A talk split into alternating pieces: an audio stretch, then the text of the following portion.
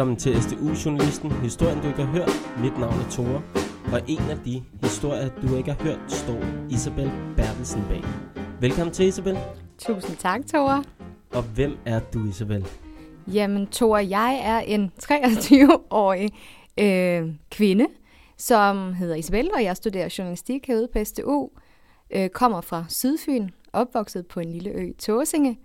Øh, jeg kan godt lide at strikke, øh, kan gå op i journalistik, øh, kan også rigtig, rigtig godt lide podcast, som vi sidder og laver her.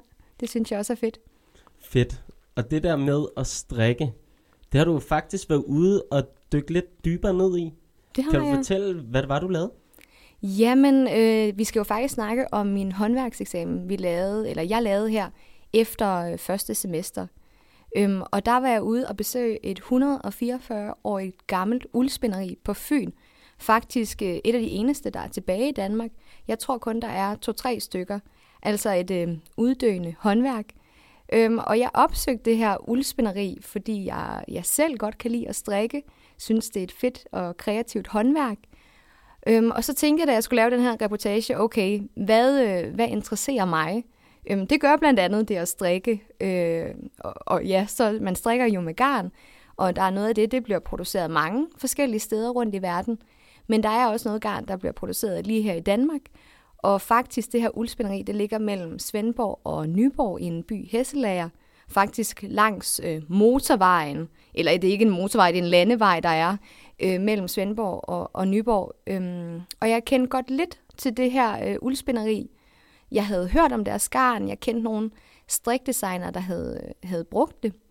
Øhm, og især alt det her strikkeri, det var jo opblomstret under corona. Øh, og den her reportage er skrevet i, i slutningen af, af coronaen, kan man sige. Øhm, så de var virkelig en, en virksomhed, som jeg havde, jeg havde også set dem gennem sociale medier, og havde set, at øh, okay, de dukkede ligesom op flere og flere steder. Øhm, så jeg undersøgte og fandt ud af, at øh, de jo driver det her et familiedrevet uldspinderi. Øh, det er fjerde generation, der, der driver det lige nu. Øhm, og det er også deres søn, altså femte generation, som stadig som arbejder der, og som muligvis nok også skal drive det videre. Øh, så jeg tænkte, okay, det her det skal jeg da ud og finde lidt mere ud af, om hvad foregår der der, og hvad laver man? Øh, og altså, kan, kan man overhovedet eksistere som uldspinderi i Danmark i dag? Øh, og det kan man godt. Og det viser sig, at de havde sindssygt travlt øh, på grund af alt det her strikkeri, og på grund af corona, øh, og den her voksne interesse for, for håndværk, som vi ikke bare ser her i Danmark, men også mange andre steder. Øhm, ja, og så mødte jeg jo øh, Connie Dagmar og Henrik, som driver det her øh, uldspinderi, Hjelholdt uldspinderi. Og, øhm, og der fik jeg lov til at komme ud og lave en, øh, en reportage fra. Øh, og det var en vild fed oplevelse, både fordi at strik og, og garn jo er min interesse, men at jeg fik lov til at kombinere det med, med journalistikken, og fik lov til lidt at komme ind bag de her lukkede mure på uldspinderiet. Øhm, når man kommer derud, så er det egentlig bare, det ligner lidt et hus, der bare ligger ved landevejen, og så en, en, en stor hal, lagerhal, der egentlig ligger ved siden af. Øhm, ikke noget sådan vildt øh, unikt, eller noget, der lige springer i øjnene på dig.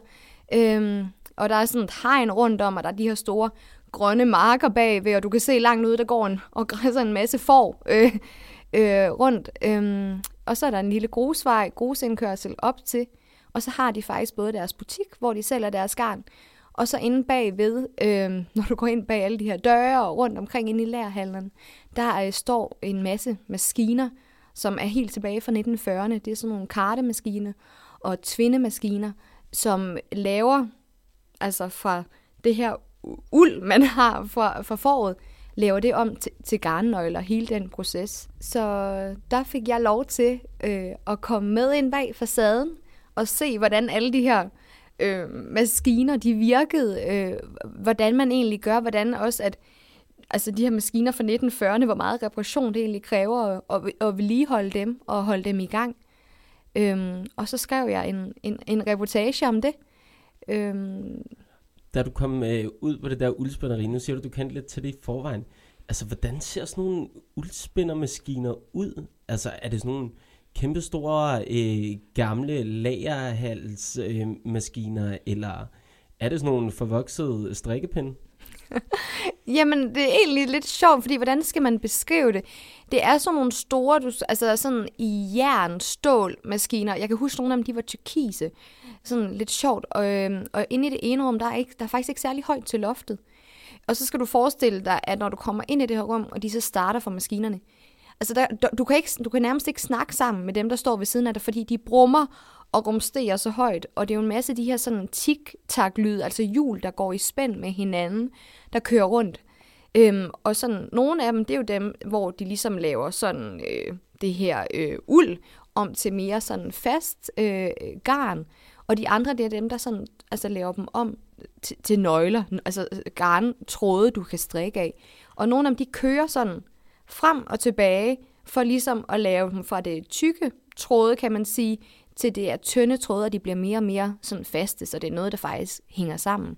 Så let ligesom når det er, at du går ned i Panduro, eller ud i Bilka, eller så laver folder de også garnnøglerne, eller laver de bare sådan nogle lange tråde? Og...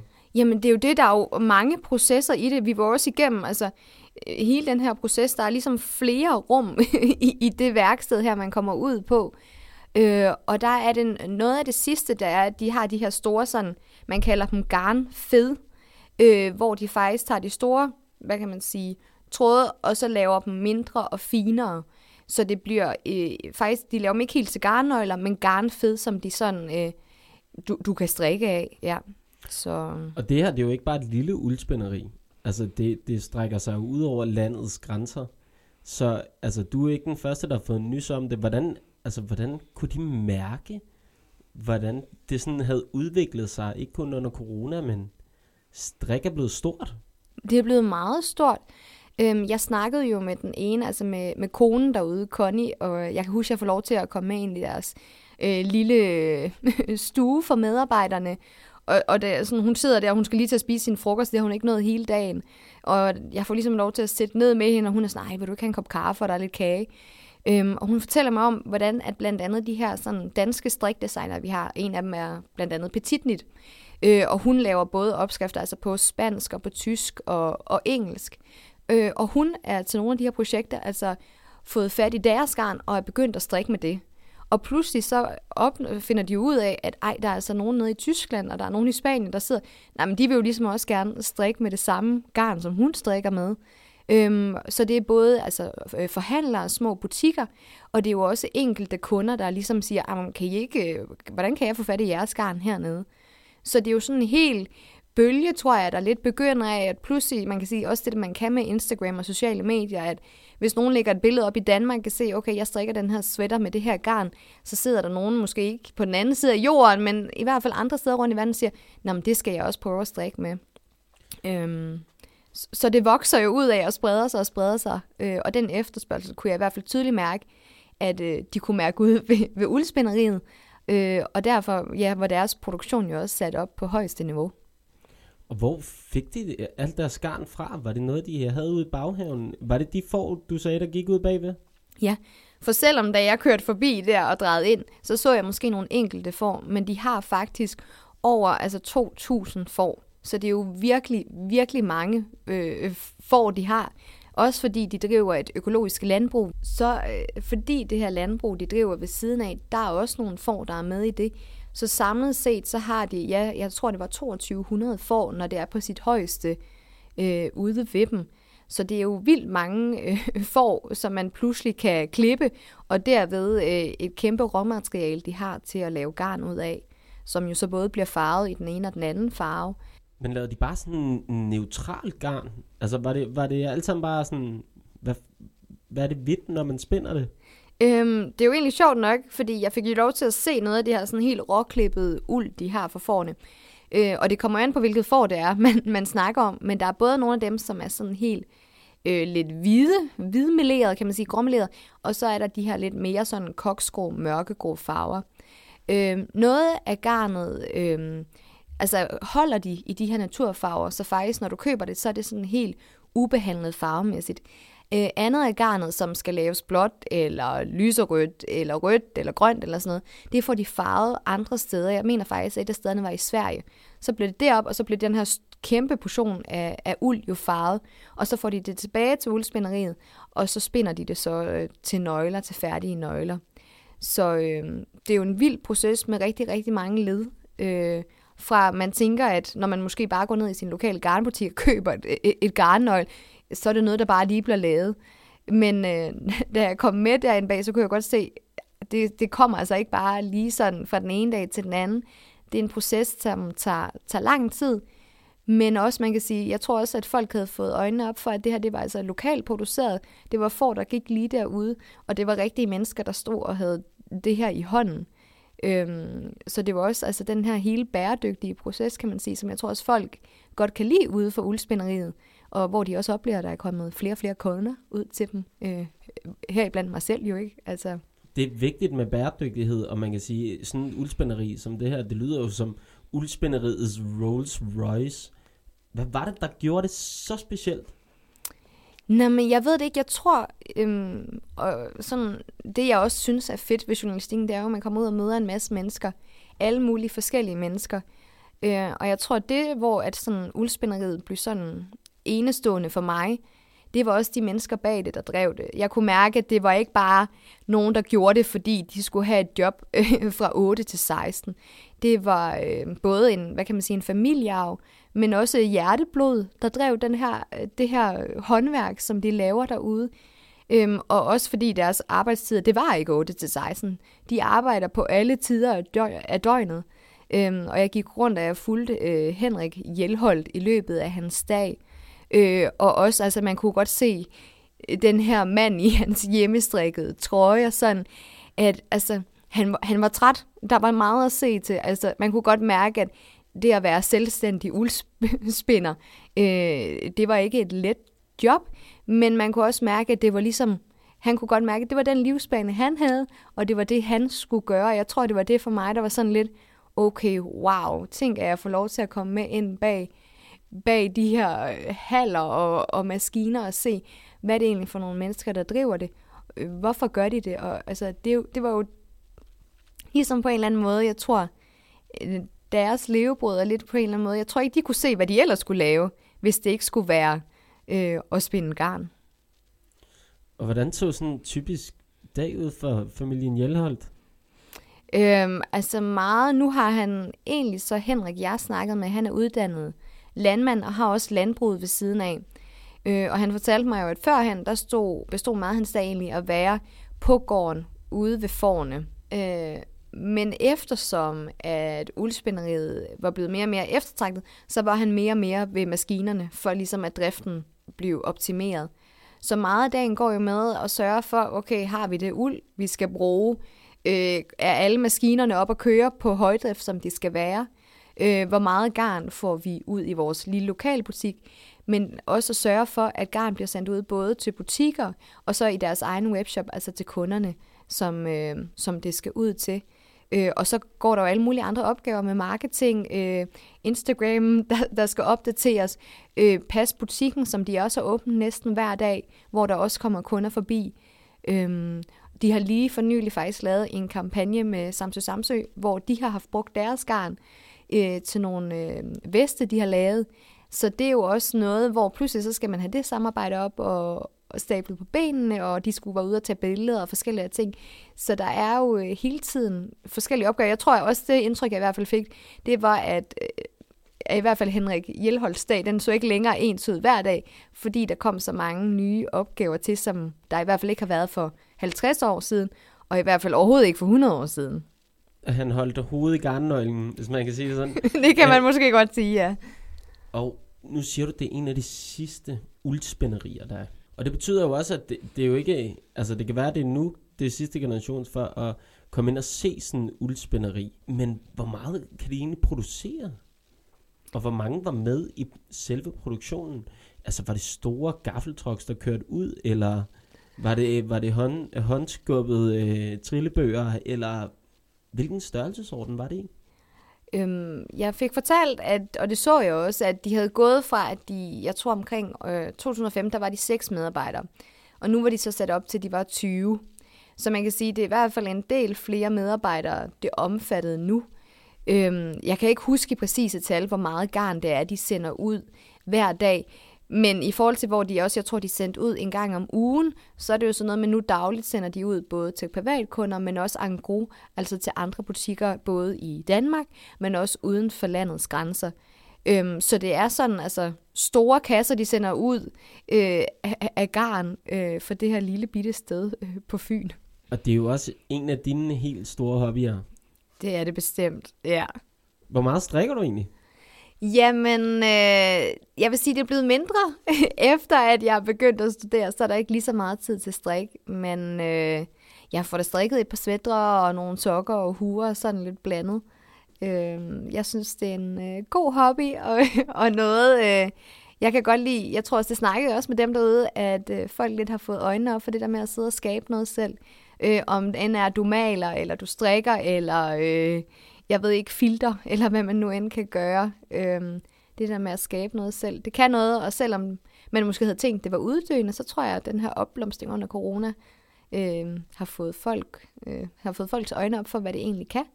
Og det er jo også det, uldspænderiet lever af. Så jeg håber da, at folk bliver ved, øh, og at øh, uldspænderiet får lov til at fortsætte.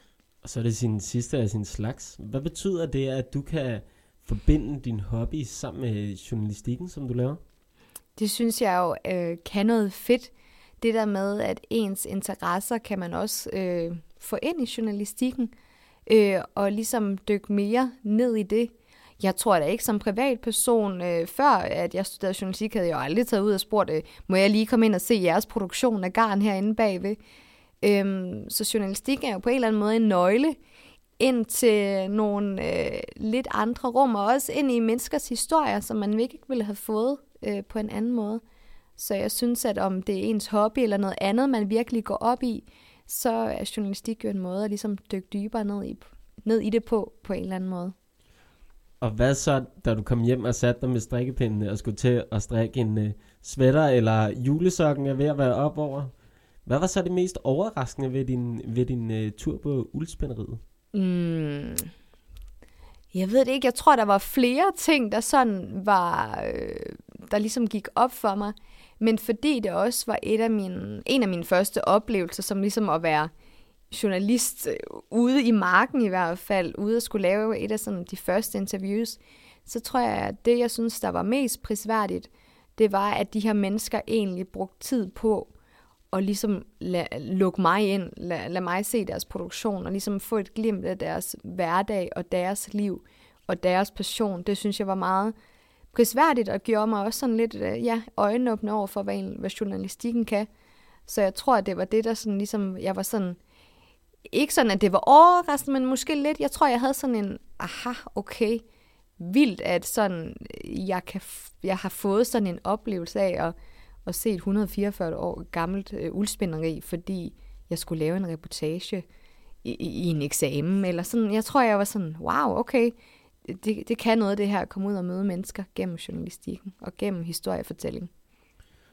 Og når du så skal ud og lave journalistik og historiefortælling, så har jeg jo bedt dig om at tage en ting med, som du ikke kan undvære, når du laver journalistik. Hvad har du taget med? Øhm, jeg har taget min notesbog med, og det lyder måske rigtig meget som en kliché, journalisten med sin notesbog.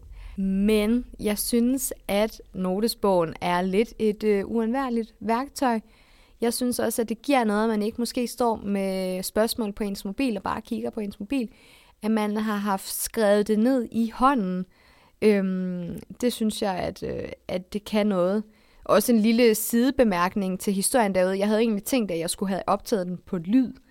Øh, men mig som newbie der, jeg havde jo ikke fået meldt ordentligt ud, at jeg vil faktisk gerne optage den på lyd. Så de kommer til mig og siger, ej, øh, jeg vil rigtig gerne lave et interview med dig, men det bliver altså på skrift.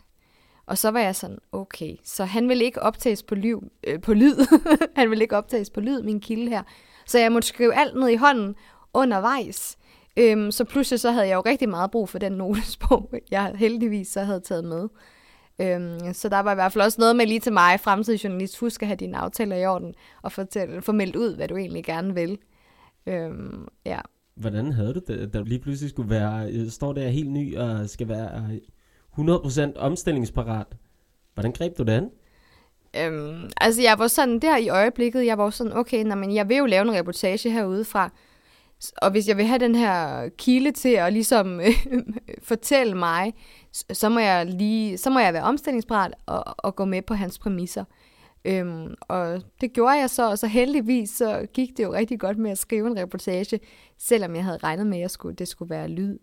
Øhm, men øh, ja, det, det tror jeg også, at man lærer også især her i starten som studerende, at øh, der, der er det både med at være omstillingsparat, men også med måske at holde dine aftaler styr på det, holde styr på aftaler osv. Det, det lærer man her i starten, men det er jo, det er jo meget godt. og så er der jo en ting, som du siger, notesblokken, den fungerer altid, når det er, man skal lige pludselig gribe ud efter noget helt andet. Hvad drømmer du om som journalist? Uh, jeg tror, jeg har, har mange drømme for, hvad jeg gerne vil i fremtiden. Synes også, at journalistikken har et kæmpe potentiale. Øh, men helt tilbage, hvis jeg skal tænke her på min sådan, første erfaring som journalist ude i marken, så, øh, så synes jeg, at som journalist, så drømmer jeg om at komme ud og møde mennesker, øh, høre deres historier, øh, uanset altså, hvem det er, eller hvad de laver, eller hvad de gør så, øh, så drømmer jeg at komme ud og møde en masse mennesker og få lov til at formidle deres historier.